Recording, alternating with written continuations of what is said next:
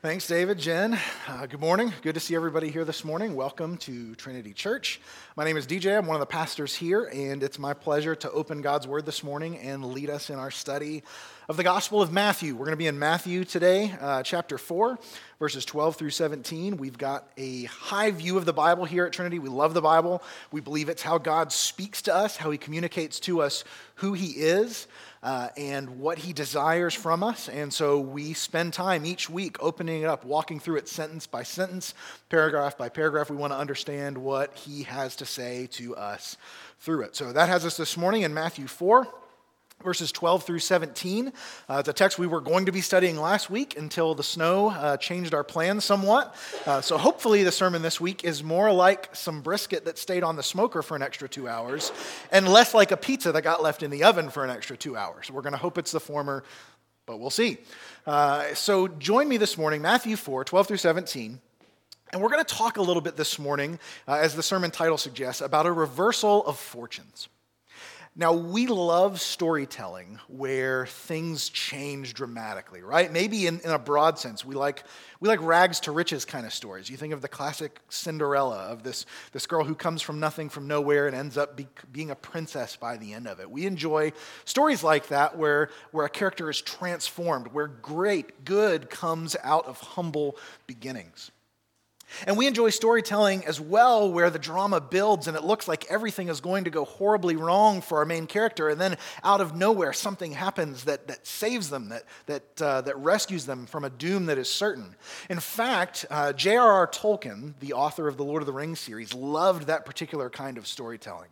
Um, he loved it so much that he coined a term for it called eucatastrophe. Uh, the term comes from the Greek word eu, which means good, put onto catastrophe, which in classical literature was the way that a, plot would unravel and resolve at the very end. And so Tolkien coined this term for an instance where a protagonist in a story is saved from almost certain impending doom by circumstances outside of their control. Uh, if you think of Tolkien's work, you see this idea of eucatastrophe pop up, maybe most famously uh, in the form of eagles, right? If you read The Hobbit, if you read Lord of the Rings, multiple times it seems everything is, is about to go wrong, and then the, evil, the eagles swoop in at the last second and save our heroes and they're rescued. So Tolkien was fond of this kind of storytelling, and he was fond of it because he believed God was fond of this kind of storytelling. Uh, Tolkien believed that God was one who loved eucatastrophe, who loved pulling victory from sure and impending doom. In fact, Tolkien said that the incarnation of Christ, the coming of Jesus into the world, was the eucatastrophe of human history. It was the means by which human history, which was headed off the rails to certain and impending doom, was rescued, was brought back by something outside of, himself, of, of itself. And this morning, as we open this text in Matthew, we're going to see Matthew hint at this same sort of idea.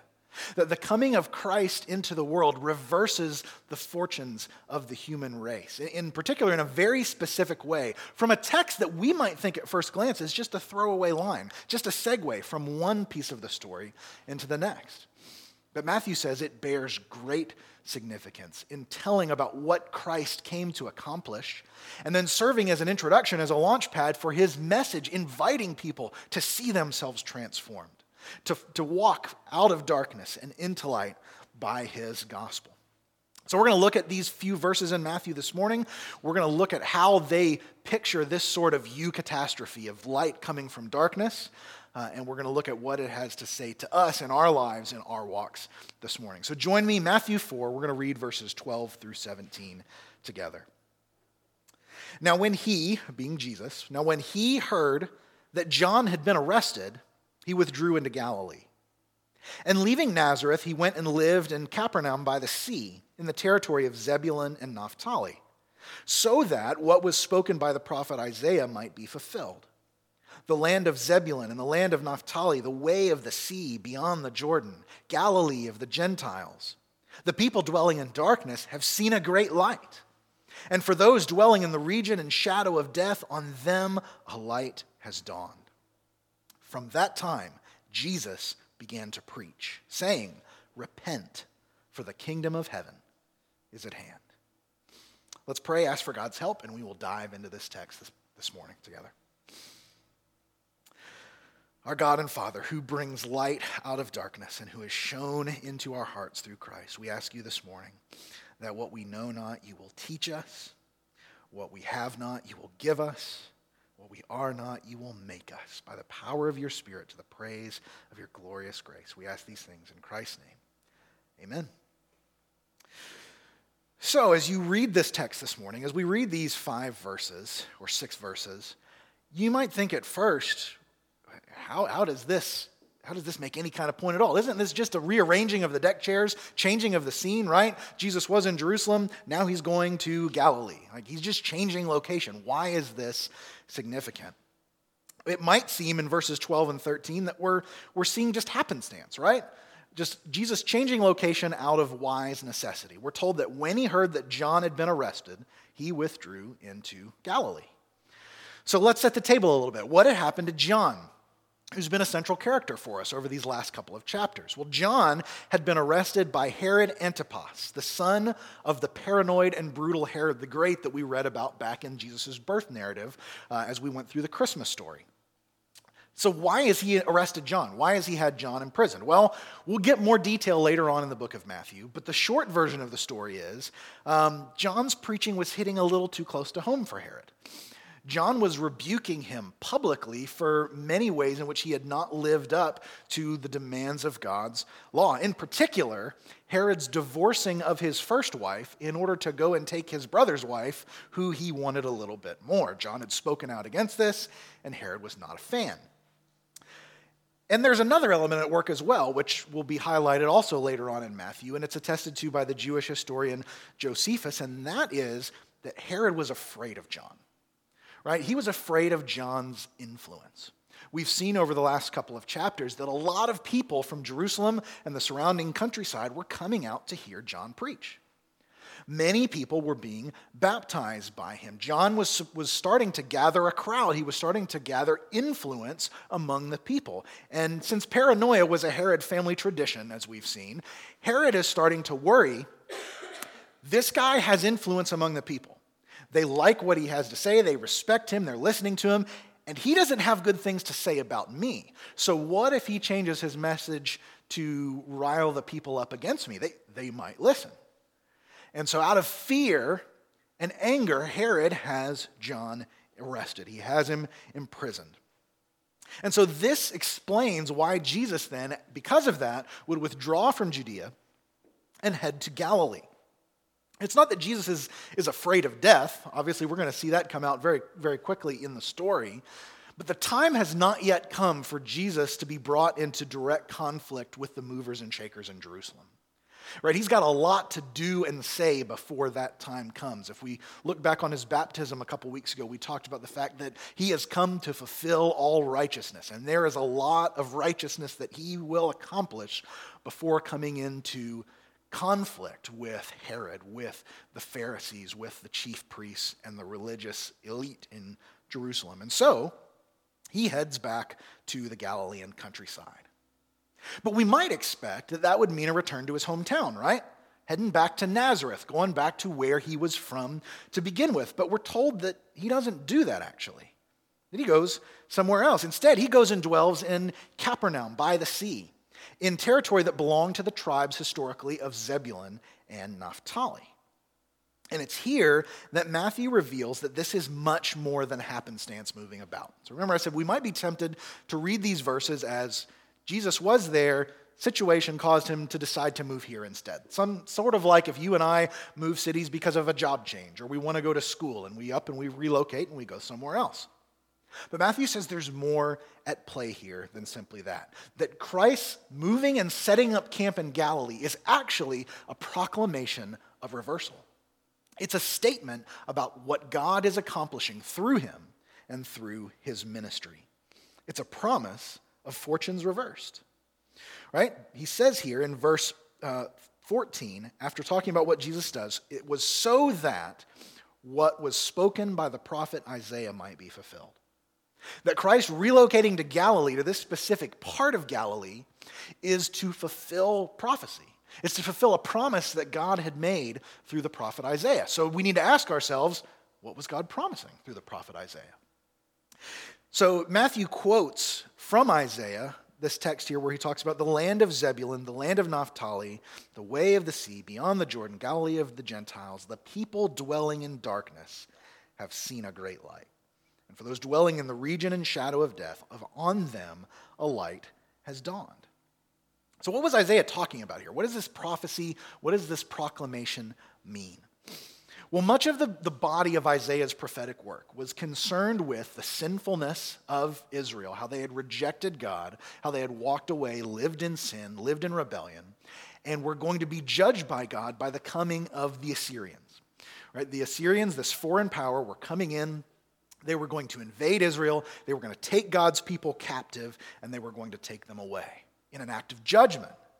But this was not the end of the story. Isaiah prophesied that there would be one who would come, a suffering servant who would rescue God's people, who would bring them back to God, and who would usher in this future new world, this new heavens, this new earth, these beautiful promises and prophecies.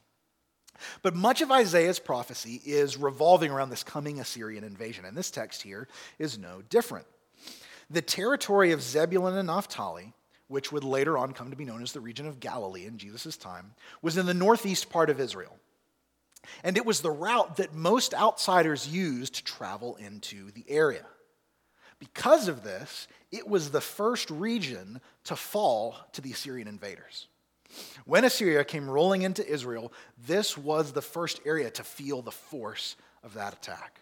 And it would have been the last glimpse of home that many captured Israelites ever saw as they were led away in chains to Assyria. This region, because of that, had seen a lot of suffering. It had experienced a lot of grief. But now, says Isaiah, light is going to dawn. The people dwelling in darkness have seen a great light. And for those dwelling in the region and the shadow of death, on them light has dawned. This text is going to go on, and it's going to give us a few verses later the promise that we recite at Christmas time a lot For unto us a son is born, unto us a child is given, and he shall be called Wonderful Counselor, Mighty God, Everlasting Father, the Prince of Peace. This is that promise that where darkness had reigned, where suffering had come, now light is breaking. Now a new promise has entered in. Uh, teacher and scholar Alec Motyer said the first areas to fall to the Assyrians will be the first to see the messianic light. It's a reversal that's being promised here. Because the gospel is for the downtrodden, the gospel is for the weak, the gospel is for the suffering. Right? Jesus himself is going to say that it's not the healthy who need a doctor, it's the sick.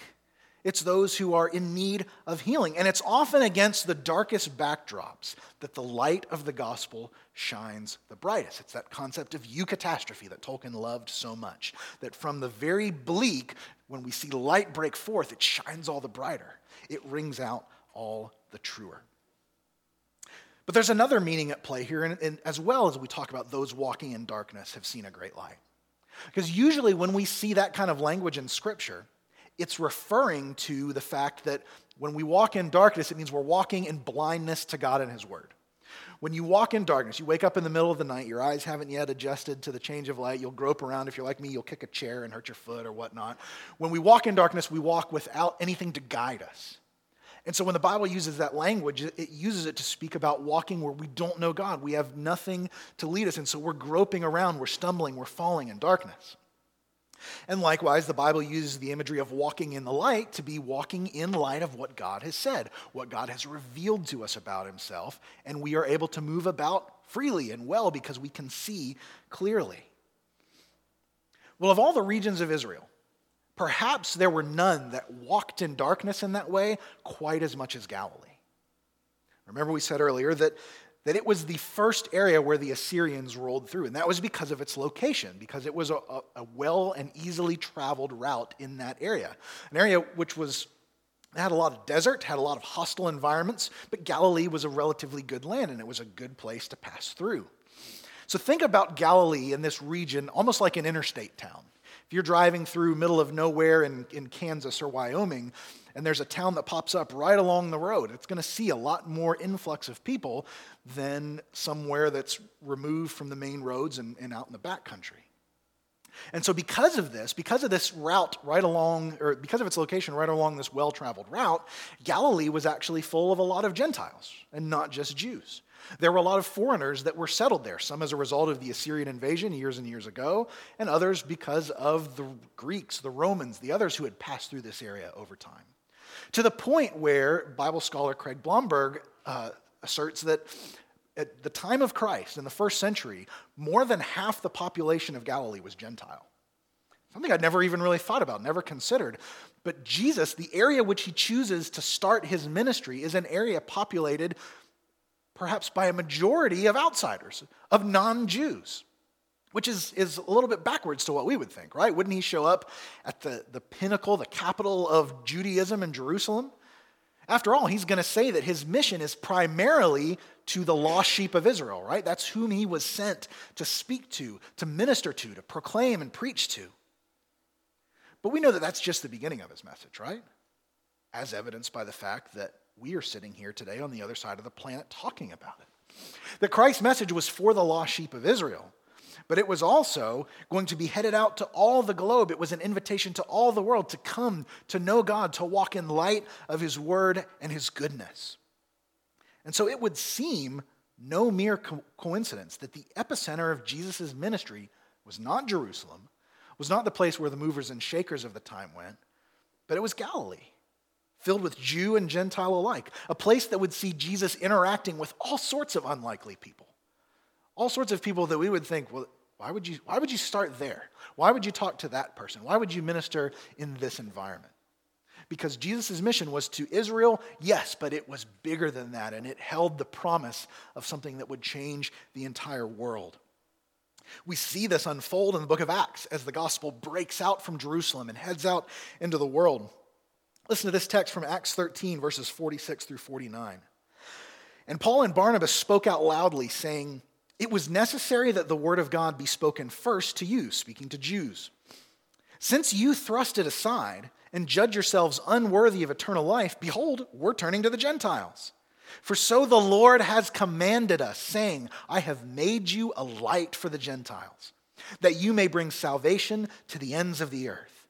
And when the Gentiles heard this, they began rejoicing and glorifying the word of the Lord. And as many as were appointed to eternal life believed. And the word of the Lord was spreading throughout the whole region. Paul and Barnabas, Paul is a, uh, is a missionary primarily to Gentiles. And that gets the Jews all riled up because they say, What are you doing talking to these people? And Paul says, Well, we brought the message to you you apparently deemed yourselves unworthy of eternal life, so we're going to the Gentiles. Because that's what the Lord has told us to do. And in fact, that's the promise that's existed since the Old Testament.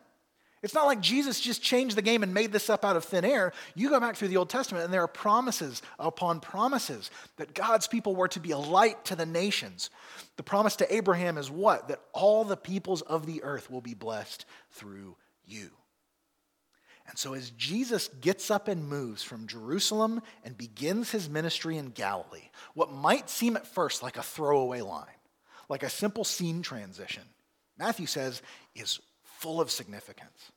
It's a reminder that God makes light shine out of darkness, that God goes to those who are sick and in need of a Savior, doesn't spend his time primarily with the well to do, with the comfortable but he invites all the earth to come and live in light of his goodness and his glory. The gospel of Jesus isn't just for the happy and healthy, it isn't just for the church crowd or the super religious. The gospel of Jesus brings hope to those who have suffered, even to those who have suffered for generation after generation. It opens the eyes of those who have never clearly seen spiritual things before. And according to Matthew, that is why Jesus started his ministry in Galilee. So we see this proclamation of reversal. But there is another kind of reversal that comes into play down in verse 17.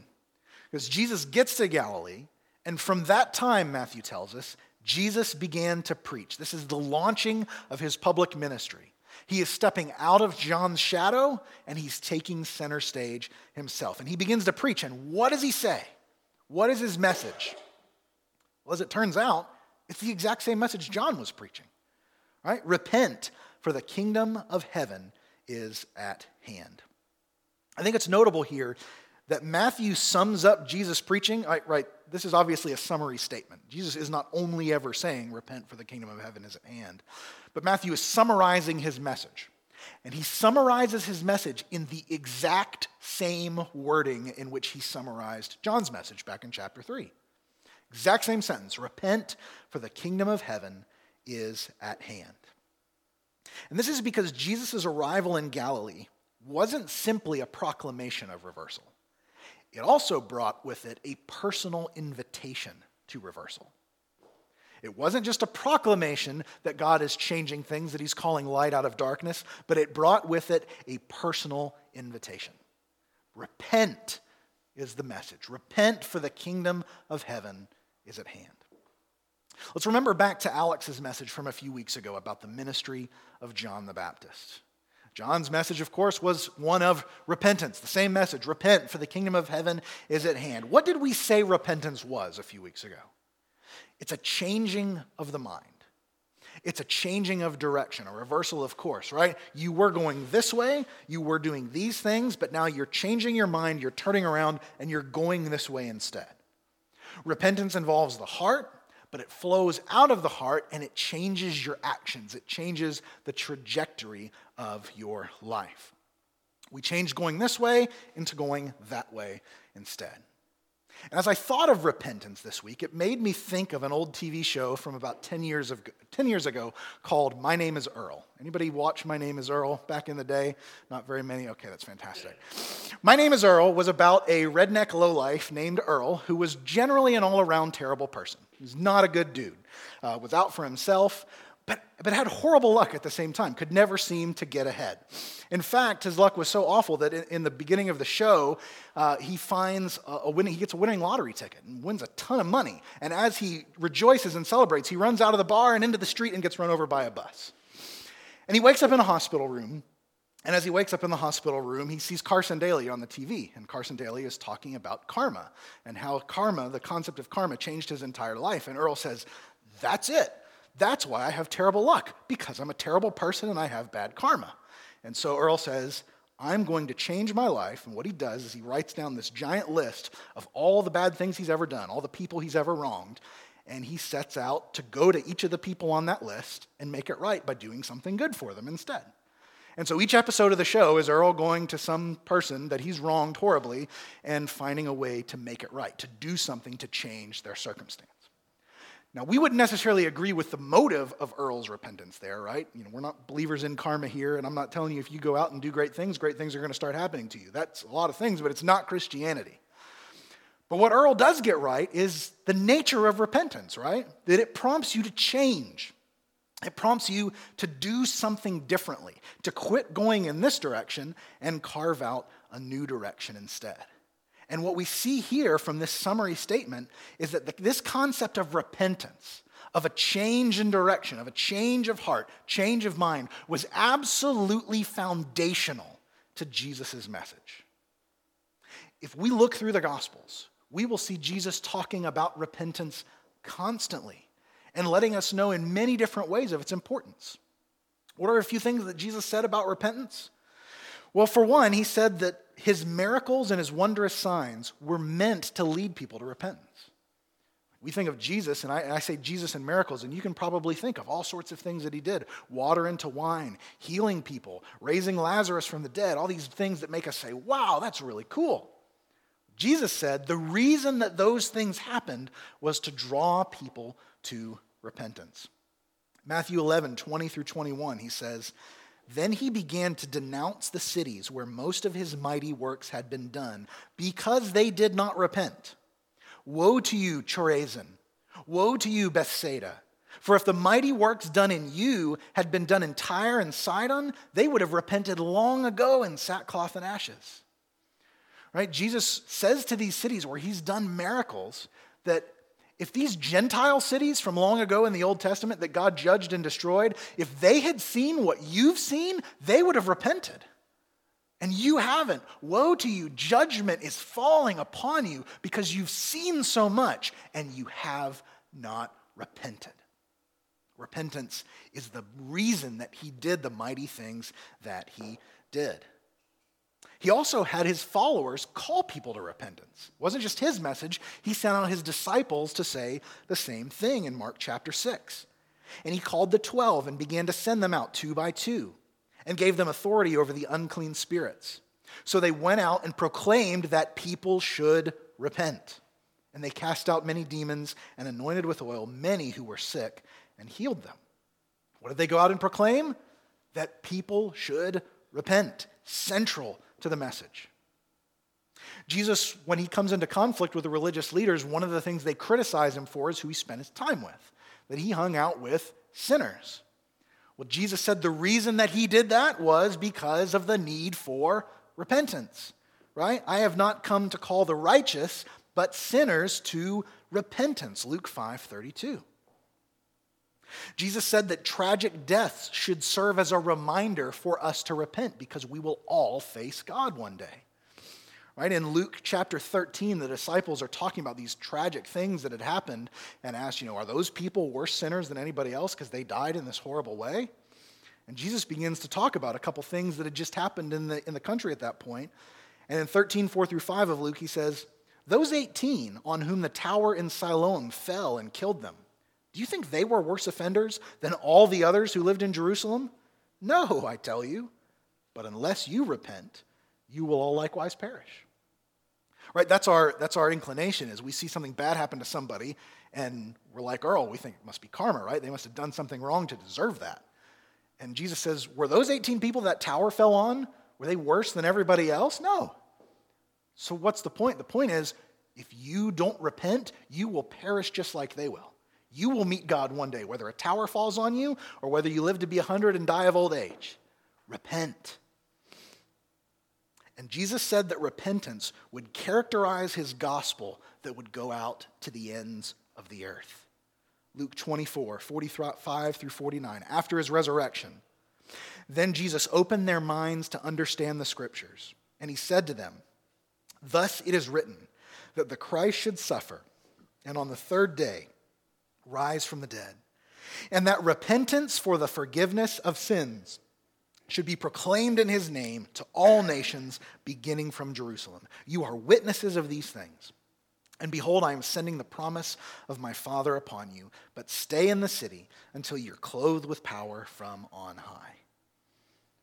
He's died, he's risen again, he's gathered the disciples together, he's sending them out. Why is he sending them out? So that repentance for the forgiveness of sin should be proclaimed in my name to all nations. That's the crux of Jesus' message.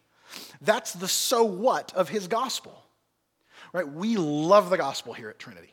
If you've been here for very long or you spend much time here, you're going to hear the gospel talked about an awful lot. The fact that Christ came, he lived, he died, he rose again to pay the penalty for sins. We love the gospel. But the gospel has a so what, right? We tell the story of Jesus, but we don't just leave it on the shelf, it demands something of us. The so what of the gospel is repent and believe. Repent turn from your sins and believe in Christ. The gospel of Jesus Christ is a call to repentance. It is absolutely central and critical to what Jesus proclaimed. And it's not simply a one time application fee to get into the Christian life, but it's something that we should be constantly doing, should be a constant part of who we are as we walk and follow Christ. Repentance should characterize all of our living it's not an event, but it's a process of growing in grace. It's how we draw closer to Christ. In the book of Revelation, Jesus is going to address several churches whose love for him has gone cold and stale. But keep in mind, he's addressing churches, Christians. And what does he call them to? He calls them to repent. Well, I've already repented of my sins. I'm a Christian. I'm following Jesus. It's not a one time thing. They needed continual repentance and grace for the sins that they continued to war against in their own lives. Martin Luther, the great Protestant reformer, who nailed his 95 Theses to the church door in Wittenberg, Germany, to challenge the Roman Catholic Church, which he was a part of.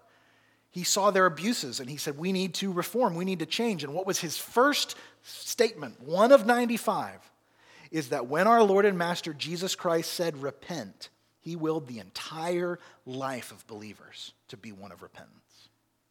Luther saw that grace had become cheap, that the church was buying and selling it for profit. He said, That's not what repentance looks like. It's supposed to characterize all of what we are, who we are, what we do. If all of this is the case, if Matthew can summarize Jesus' preaching by saying, What is his message? Repent, for the kingdom of heaven is at hand. If that's the case, it presses a very important point home to us, and that's this. If the gospel that you've believed doesn't call you to repentance, it is not Jesus' gospel. If the gospel that you proclaim to others does not call them to repentance, it is not Jesus' gospel. So that, that prompts some questions, some tough questions for us this morning. When was the last time you repented?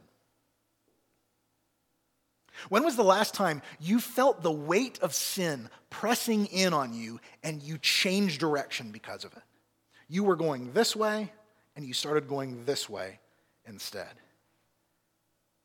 As you answer that question, ask yourself is repentance a regular part of your routine? Is it something that characterizes your Christian living? Do you regularly apologize to your friends, to your spouse, to your parents, to your kids, to those who are in authority over you, to those who you are in authority over? Do you regularly apologize to God? When you approach God in prayer, do you own and admit your sinfulness? I think most of us who are Christians would say, yeah, yeah. But do you do it in the general and abstract, or are you specific? Because I think it's easy. This is one thing that, that is, a, is a trap and a, and a fight for me. It's easy to say, I'm a sinner, because I'm supposed to say that, right? We're all, we're all sinners. Everybody sin, falls short of the glory of God. I'm a sinner. Sure, God, I'm a sinner. I need your forgiveness. But am I specific? Do I own specifically before God where my shortcomings are? And ask for grace to overcome those things. Ask for God to help me change, change direction, repent.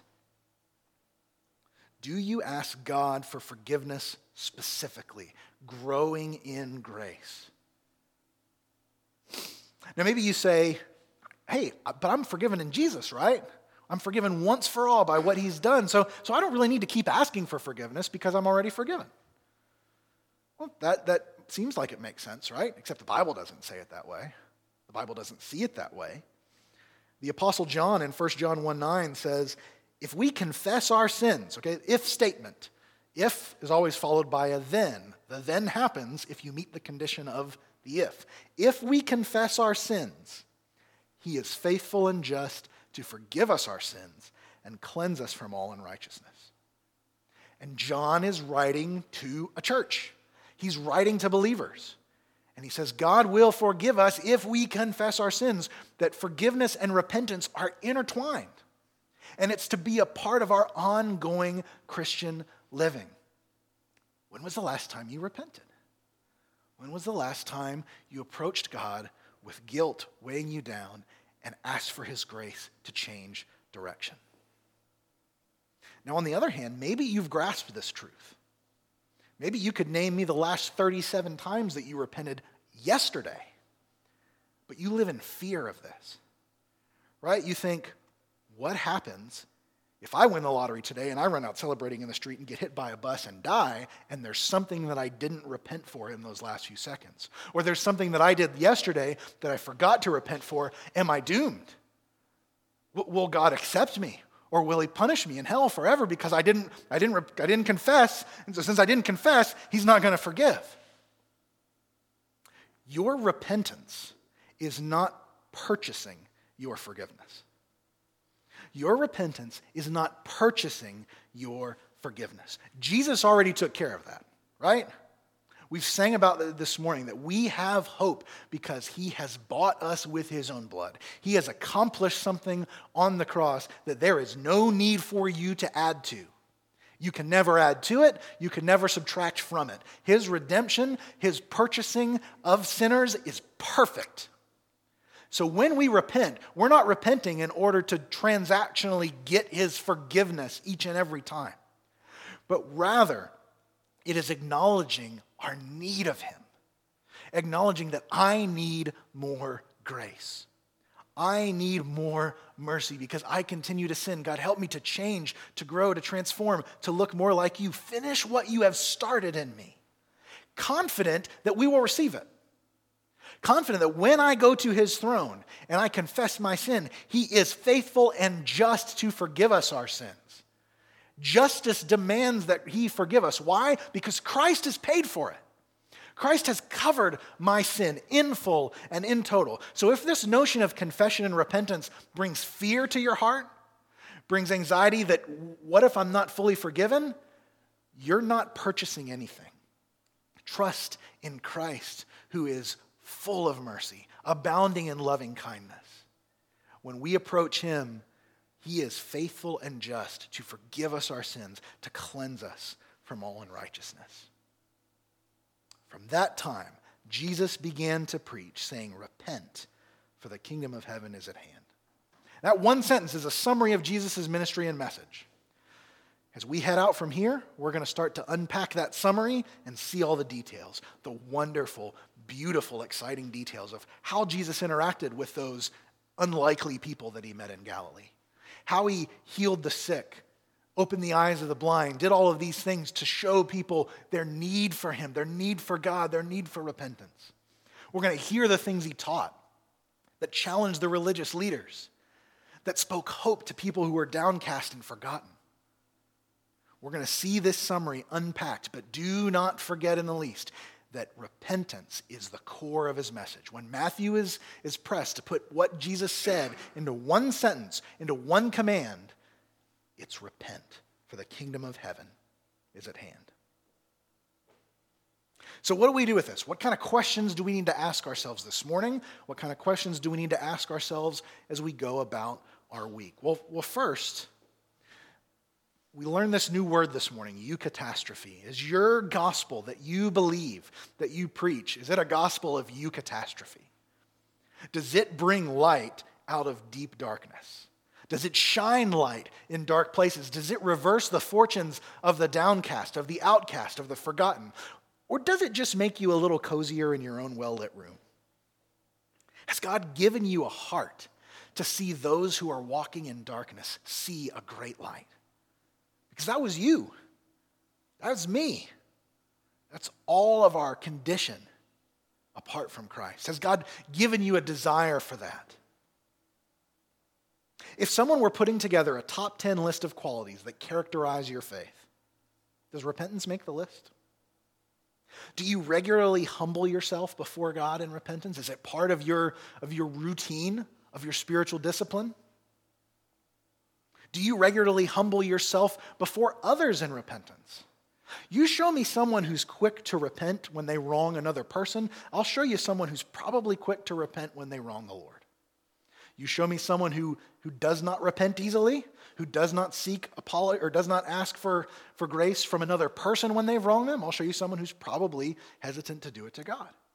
It's a picture. Our outward life is usually a picture of our inward spiritual life. Do you regularly humble yourself in repentance? And when you have the chance to talk about your faith with others, is an invitation to repentance part of the equation? Does the gospel invite change? transformation? Or is it just a cool sounding message that leaves people the way that you found them? Is repentance as central to you as it is to Jesus? And if you're new to the message of Jesus, or maybe you just feel like it became to you this morning, even though you might have heard it a thousand times before, have you ever repented? Have you ever taken that first step of humbling yourself before God, acknowledging that you have rebelled against Him and you're in need of grace? You're in need of a change of direction that only He can accomplish in you. The kingdom of heaven is at hand. Your time is short. You will see God one day, you will stand before Him. Repent, or you too will likewise perish. Maybe you've professed faith before, but you haven't walked with the Lord in some time. Right? You, you could point back to when you were baptized, you could point back to when you prayed a prayer, walked an aisle, whatever it might be. But you know that, that faith is not a reality in your heart right now. Maybe you wonder if you're really a Christian at all. I have good news. If you've never truly trusted Jesus before, like we talked about earlier, what is the invitation for you? It's repent and believe the gospel. If you have trusted Jesus before, but your walk has been cold for 30 years, what's the invitation for you? Repent and believe the gospel. If you're walking closely with Jesus day by day, but you royally screwed up this morning, and you're in need of grace right now, and you feel that hanging over you, the invitation for you is to repent and believe the gospel. Christ is sufficient. For the first time that you repent, for the thousandth time that you repent, he stands ready to give more grace. When you confess your sins, you will find a Savior who is faithful and just to forgive you and to cleanse you from all unrighteousness. That's what Jesus came to do. That's who he is, and that is the invitation to us. Repent, for the kingdom of heaven is at hand, and know that promised grace awaits you wherever you are, whatever your need, whatever your situation. Pray with me this morning. Father, we, we are in need of grace we gather here as your church this morning, not because we're people who aren't in need of grace, but because we are people who are acutely aware of our need of it, of our need of you. We have sinned against you. Father, we can all stand before you and say, I am a sinner. But Father, in the quiet of our hearts right now, help us to, to identify the ways in which we have sinned, the ways in which we fall short and give us grace to change, to overcome, to change our direction, to repent, to walk in a new light, not as people who stumble in darkness. Father, we thank you for sending Christ. Thank you for sending him to dwell not with the elite, not with the comfortable,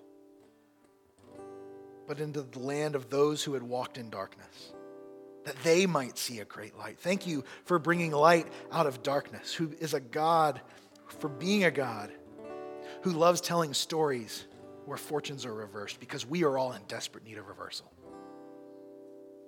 God, make us aware of our state before you and make us doubly aware of your grace that you have poured out, that you lavish upon us. Father, if someone is here this morning who has never repented, who has never turned from you, never turn from sin, never turn to Christ. May this be the morning that you draw in their heart and that they come to life, that they walk in a new direction. And Father, for those of us who have been transformed, who have been set on a new path, Father, may you further refine our walk. May you bring to our attention where we fall short, where we need to change, where we need to redirect that we might glorify you. Give us grace, we pray. Give us mercy, we pray. God, that we might bring you glory and that we might proclaim a message to the world that is your message. May people be able to summarize our preaching, our teaching, our living in the same way they summarize Christ. May people see us and understand their need to repent, for the kingdom of heaven is at hand. God, fill us with grace, fill us with power, fill us with boldness, Fill us with love and compassion that we might be obedient to live in this way. And God be glorified. May the glory not roll to us, but may it come to you. May people see your glory by the way in which we live. We ask in Christ's name. Amen.